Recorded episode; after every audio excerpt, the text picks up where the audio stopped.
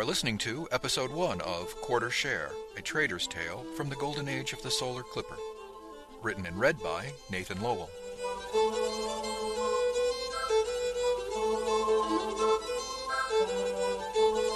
Chapter 1 Neris, 2351, August 13.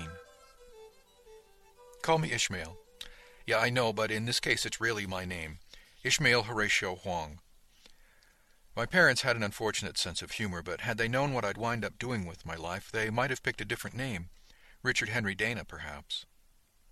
Why they picked Ishmael Horatio is a long and not terribly interesting story that begins with my mother was an ancient lit professor, and it ends with my being saddled with these non sequitur monikers. That story was over 18 Stanyers before the two Neris Company security people showed up at my door with long faces and low voices. Perhaps it was their expression, and perhaps it was that they were looking for me and not Mom, but I knew it wasn't good. I was pretty sure they hadn't come to drag me away. I'd never been a troublemaker, not like some of the other kids in the university enclave. They had come for me, though, to tell me she was dead. It was a sort of an unreal kind of kick in the gut feeling. I knew they were telling me the truth, but I couldn't quite grasp it.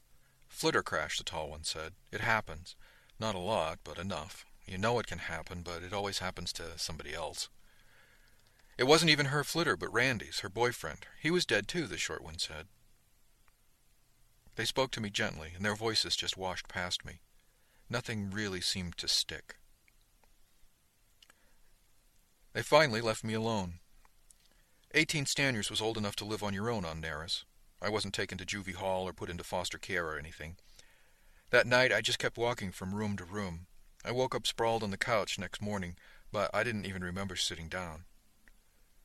As bad as that night had been, morning brought something worse. Lawyers. First, the plantation lawyers showed up and notified me they were suing the estate for the damages to the granapple vineyards where the flitter had crashed. We're sorry, Mr. Wang, the lawyer said, although she didn't sound it.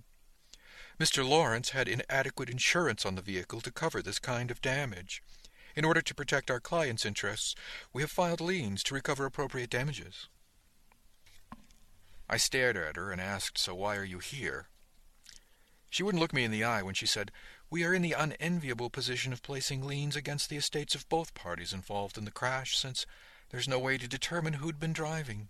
The flitter came apart in midair, you see.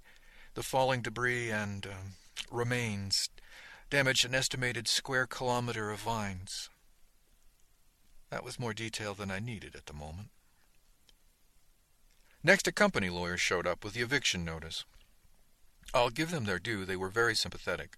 Mom was, had been, a Neris Company employee, a member of the faculty at the University of Neris, but Mom was dead, which meant I had 90 days to become employed by Neris Company or leave the planet. Survivor benefits only applied if you were killed on the job. Dying on your day off didn't count. In the middle of the afternoon, an email from Neris Company's Human Resources Department arrived to let me know that there were no jobs on Neris for unskilled labor. As a company planet, of course, they were the only employer of record, so thank you very much, Neris Company. The last bad news of the day came from the family solicitor assigned by Neris company. He showed up at my door in the late afternoon wearing a bad suit and a tie with soup stains on it. Mr. Wang, he began, after we'd settled at the kitchen table, I'm so sorry for your loss. This one, of all my visitors that day, seemed to mean it. I don't want to take up more of your time than necessary, but you need to know where you stand with your late mother's estate. I nodded for him to go on. There isn't one, he said simply. You may know that as a faculty member she didn't earn a great deal, and while it allowed you to both live relatively comfortably here on Neris, it didn't generate a lot of surplus. He was almost apologetic. I almost felt sorry for him.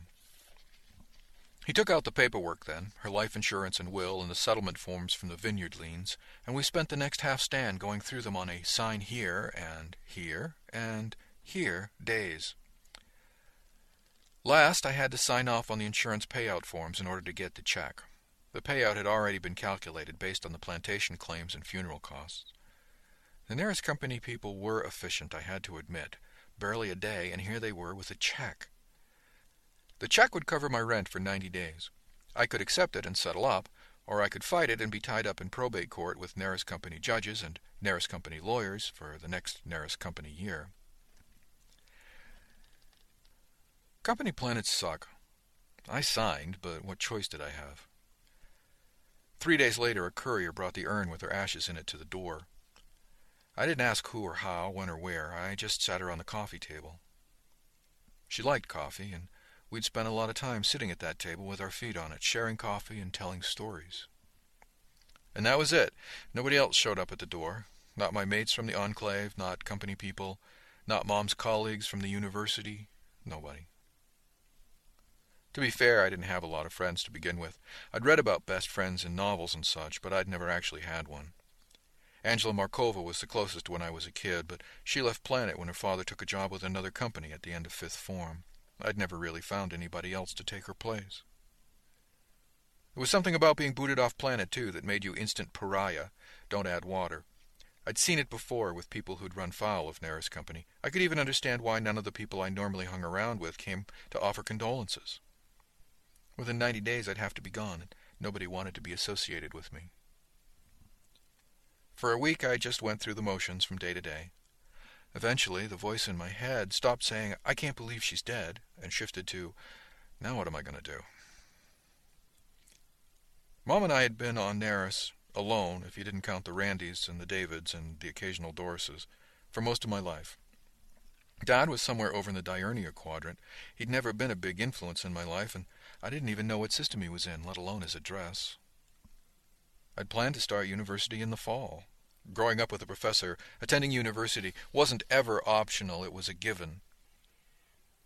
We'd had several long, occasionally heated, discussions on the subject. I really hadn't wanted to make a decision about what to do with the rest of my life with so much of it, theoretically, left ahead of me. Over time, I'd come to think that there might be some value in getting a degree in plant biology, perhaps or at least in agreeing to go, to get her to stop bugging me about it. Because Neris is a company planet, enrollment at the University of Neris was restricted to company families. In spite of that, the University of Neris had one of the best biology departments in the quadrant. Close association with a planet full of granapple vines, and the related corporate incentives, had something to do with it, no doubt. So attending the U of N had seemed like a good option. I just didn't know what to do with myself when that option expired. Calling all lovers of mystery and fans of a good story. If you haven't already heard me talk about June's Journey, you're in for a treat. It's time to don your detective hat in this free hidden object mobile game that delves into the captivating journey of June Parker, a self proclaimed detective on a quest to unravel the mystery surrounding her sister's untimely death. In June's Journey, you get to play as June, deciphering clues and unveiling secret plots within thousands of beautifully illustrated scenes. And did I mention it's set in the glitzy 1920s. New chapters are added weekly, so you will never run out of new thrills to uncover, and you can also personalize and decorate your very own Orchid Island where the story takes place. How sharp are your detective skills? Find out when you download June's Journey on your Android or iOS device, or play online via Facebook Games. Your detective journey awaits.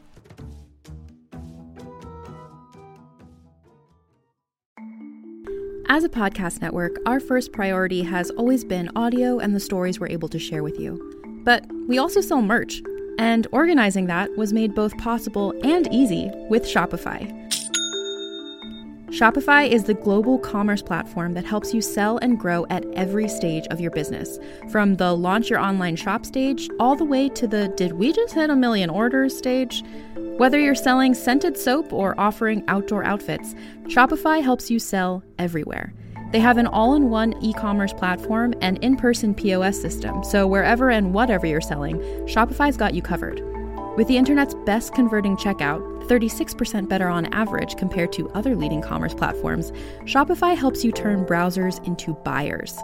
Shopify has allowed us to share something tangible with the podcast community we've built here, selling our beanies, sweatshirts, and mugs to fans of our shows without taking up too much time from all the other work we do to bring you even more great content. And it's not just us, Shopify powers 10% of all e commerce in the US. Shopify is also the global force behind Allbirds, Rothy's, and Brooklinen, and millions of other entrepreneurs of every size across 175 countries. Because businesses that grow, grow with Shopify. Sign up for a $1 per month trial period at shopify.com slash realm, all lowercase. Go to shopify.com slash R-E-A-L-M now to grow your business, no matter what stage you're in. Shopify.com slash realm.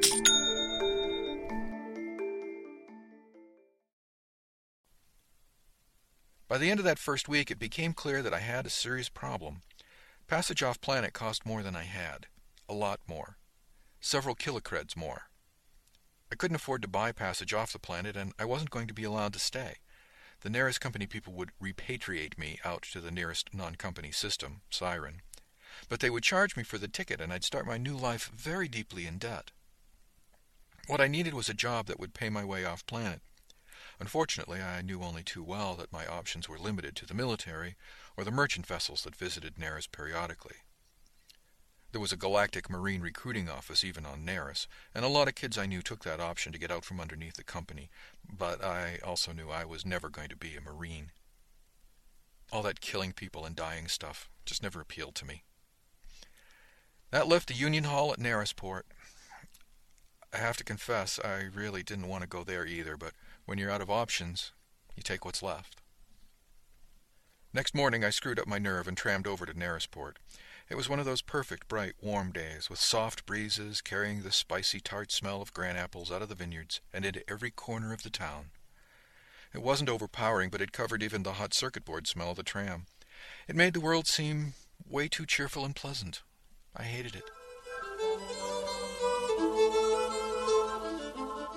The Union Hall was really nothing more than a refurbished hangar was cavernous inside and seemed empty except for a row of data terminals and a long counter with about five positions, only one of which seemed to be in use.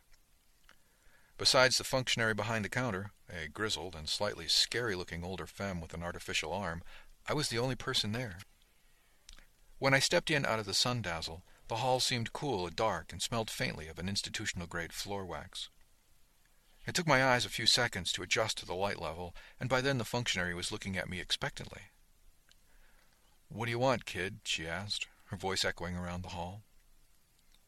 I crossed to her position at the counter, noted her name tab said O'Rourke, and smiled tentatively at her. I need to get off planet, I said. Son, this is the hiring hall. The ticket office is down the lane a bit. Just keep going. You can't miss it. She smiled, a bit nastily, I thought at the time. I tried again. I can't afford a ticket. I need a job that'll take me off planet. O'Rourke stared hard at me. You need a lot more than that, I'm thinking. Are you looking to hire onto a ship? I just nodded dumbly. She asked, You ever signed the articles before, kid? I could hear the capital letters in the articles as she spoke the words, and I just shook my head.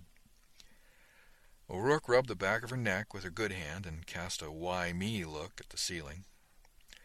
Finally she sighed and said, Okay, kid. Everybody has a story. Tell me yours. I wasn't sure how much to tell her, so I did just a rough outline. I was supposed to start university next semester. My mom is, or was, a professor there. But she died in a flitter crash, and now the company says I have to get off planet because she's no longer employed and I'm no longer a dependent. O'Rourke stared for a moment, but something in her face changed. Okay, kid, good story. Where's your card? I pulled out my data card and slotted it into her reader. My particulars popped up on the display. O'Rourke looked over the data, scrolling and tisking. She only looked at the date of birth and education level before starting to shake her head. Forget it, kid, she said, not unkindly, but without looking at me. No specialty, and you're only just eighteen. Technically, I can offer you the articles, but there's no open berths for quarter shares at the moment. I wondered what language she was speaking for a few ticks before she noticed my complete lack of comprehension. She explained slowly. You're old enough to get a hiring contract, but you need to have a ship willing to hire you, give you a berth, before you can get a job. With your skill level, kid, that means an entry level job, what we call a quarter share berth, and nobody's got an open one on file. She pointed at the data crawl on the wall. We have three ships in port now and two inbound over the next week or so. None of them have any postings open. Only the Cleveland Maru has an opening, but that's a full share berth, and you're not qualified. she added almost kindly. I examined the crawl carefully. It listed the ships in port and those due in the next few weeks. Only one had an opening. It was tagged with Cleavemar in the column marked ship, and I wasn't sure what an AG2 job was, but the pay grade column showed full. What's all this stuff mean? I asked idly. My brain had shut down some time ago, although I hadn't realized it, and my mouth had dangerously engaged without conscious control. She considered me for a tick and shrugged. Sit down, kid. I'll show you a few things. She took me to one of the alcove data ports, showed me how to use it. It was a basic model, of course, but it was set up for spacers to be able to scroll through the various jobs, ships, and companies. I'd seen help wanted posts on NerisNet, of course, but this was a whole nother bag of gran apples. It showed ship names, company affiliations, size, cargo capacity, propulsion systems, and even a list of the berths. The default setting, of course, showed only the open berths, but I could actually look and see how many of each kind of job was on each ship. After a few ticks of walking me through the controls, O'Rourke went back to her place at the counter. I could see what she meant about the open slots. I went through each ship's particulars. Her summary of the situation seemed to be depressingly accurate. There were relatively few numbers of berths to begin with. Even as large as the ships were, they didn't need a lot of crew. Out of that number, even fewer were the entry-level quarter share jobs. What's a share? I asked, calling over to her from where I sat. A share is extra pay you get if the voyage is profitable. Owners, captains, and the other officers get the most, but everybody gets something, she called back. So an entry-level job, I'd get a quarter of a share? She chuckled. Well, yeah, but don't be planning to retire on it. It's not much. Better than a spanner to the cranium, but it isn't all that many creds. I was looking through the kinds of duties each job entailed engine wiper, mess deck attendant, cargo loader, I realized all these jobs were the lowest level jobs on the ship and were probably dirty and boring. I sighed. Beggars, as they say, can't be choosers. Unfortunately, even begging wasn't going to get me a job where none existed, so I shut down the terminal and headed back out in the midday bright. Hey, kid, O'Rourke called. If you're serious about getting a berth, pack a bag and be ready to go. I stopped at the door and looked back at her. I felt like there must be a big cartoon question mark rising above my head. She beckoned me over the counter again. Kid, I like you. You remind me of my nephew. Here's how this really works. No ship will pull in here with an open quarter share berth, but they quite frequently unload a troublemaker. Some idiot signs on and then doesn't pull his or her weight. They get here to the ass end of nowhere and get put ashore with no income, limited funds, and no way home. A few days dirtside gives them a bit of motivation, so to speak, to do a better job. Of course, that leaves the ship short-handed when they get here. And if I'm ready to ship out? I asked. Well, she said slyly, you'd have to be ready to go in a few stands' notice, and you can't take much with you. Twenty kilos is the mass allotment for quarter share. But you don't need clothes, and you can get personal hygiene gear on the ship. The only thing you need to take with you really is entertainment cubage and any personal stuff you don't mind losing. I don't need clothes. Ship suits, lad, ship suits. They come with the berth. You'll pay for them out of your first few chits, but ship suits don't come out of your mass allotment. One change of civvies will get you through if you're careful with them. She was smiling broadly at me, and I had the sense she'd just given me some valuable insight. I had no idea what it might be, but I was pretty sure it was there if I were only smart enough to figure it out. Thanks, O'Rourke. How will you contact me? She pointed to the display that still had my card data on it. With a couple of keystrokes, she saved it and gave me a broad wink. I think I'll be able to find you if I need you, kid. If you're serious, be ready. The Lois McKendrick is coming in late next week. Rumor is she's got some dead wood that needs seasoning dirtside. She pulled a data cube from a rack under the counter and tossed it at me. Here, read up. It'll save you some problems down the line.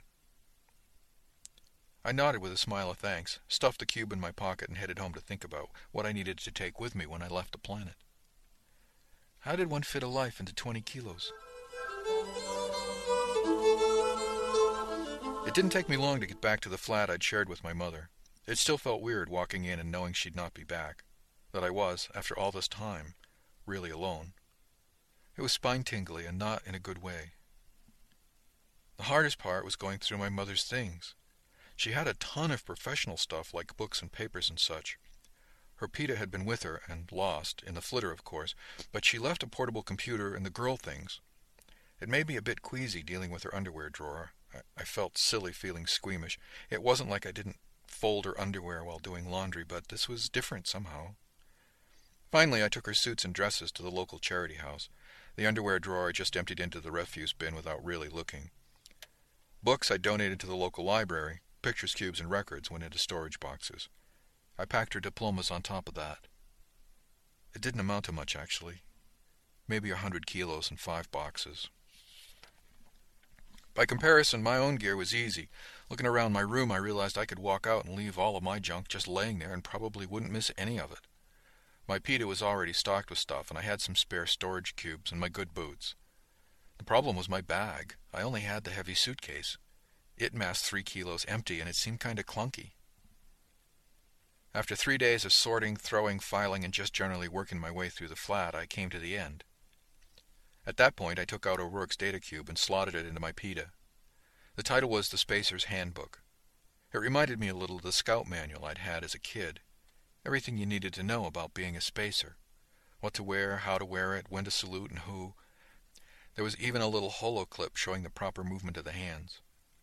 The saluting part didn't seem too difficult. We only did that under special circumstances and only to officers. The list of ranks and shares was there quarter share, half share, full share, on up to owner's share. The thing was huge. I checked the capacity on the chip and gasped when I saw just how big it was. The Encyclopedia Galactica was smaller. I just hoped I wouldn't need to read the whole thing. The introductory chapter grabbed my eye with a small section titled Shipping Out. It explained that the mass allotment shifted upward as one worked through the ranks, and that the initial 20 kilos was actually plenty. There were ship suits available aboard, as O'Rourke had said. Personal hygiene items like toothpaste, shampoo, and shaving gear was all standardized and available aboard. The handbook recommended that the new shipmate should report wearing decent civilian attire and not worry about a change of clothing. The illustration showed a somewhat dated picture of what the well-dressed man or woman might wear to a casual dinner with a friend. The jackpot in this section was the recommendation of the duffel bag as a package for loading your gear. It was a kind of bag, woven from lightweight monomol, that was big enough to hold almost a half a cubic meter in volume, but massed less than 20 grams and could be folded up to about the size of a handkerchief when empty. It was the standard luggage for spacers, and according to the handbook, available at reasonable cost at any Union Hall. I smiled, thinking that it was time I paid another visit to my friend O'Rourke. In the meantime, I started weighing out gear on the bathroom scale. Twenty kilos turned out to be a lot.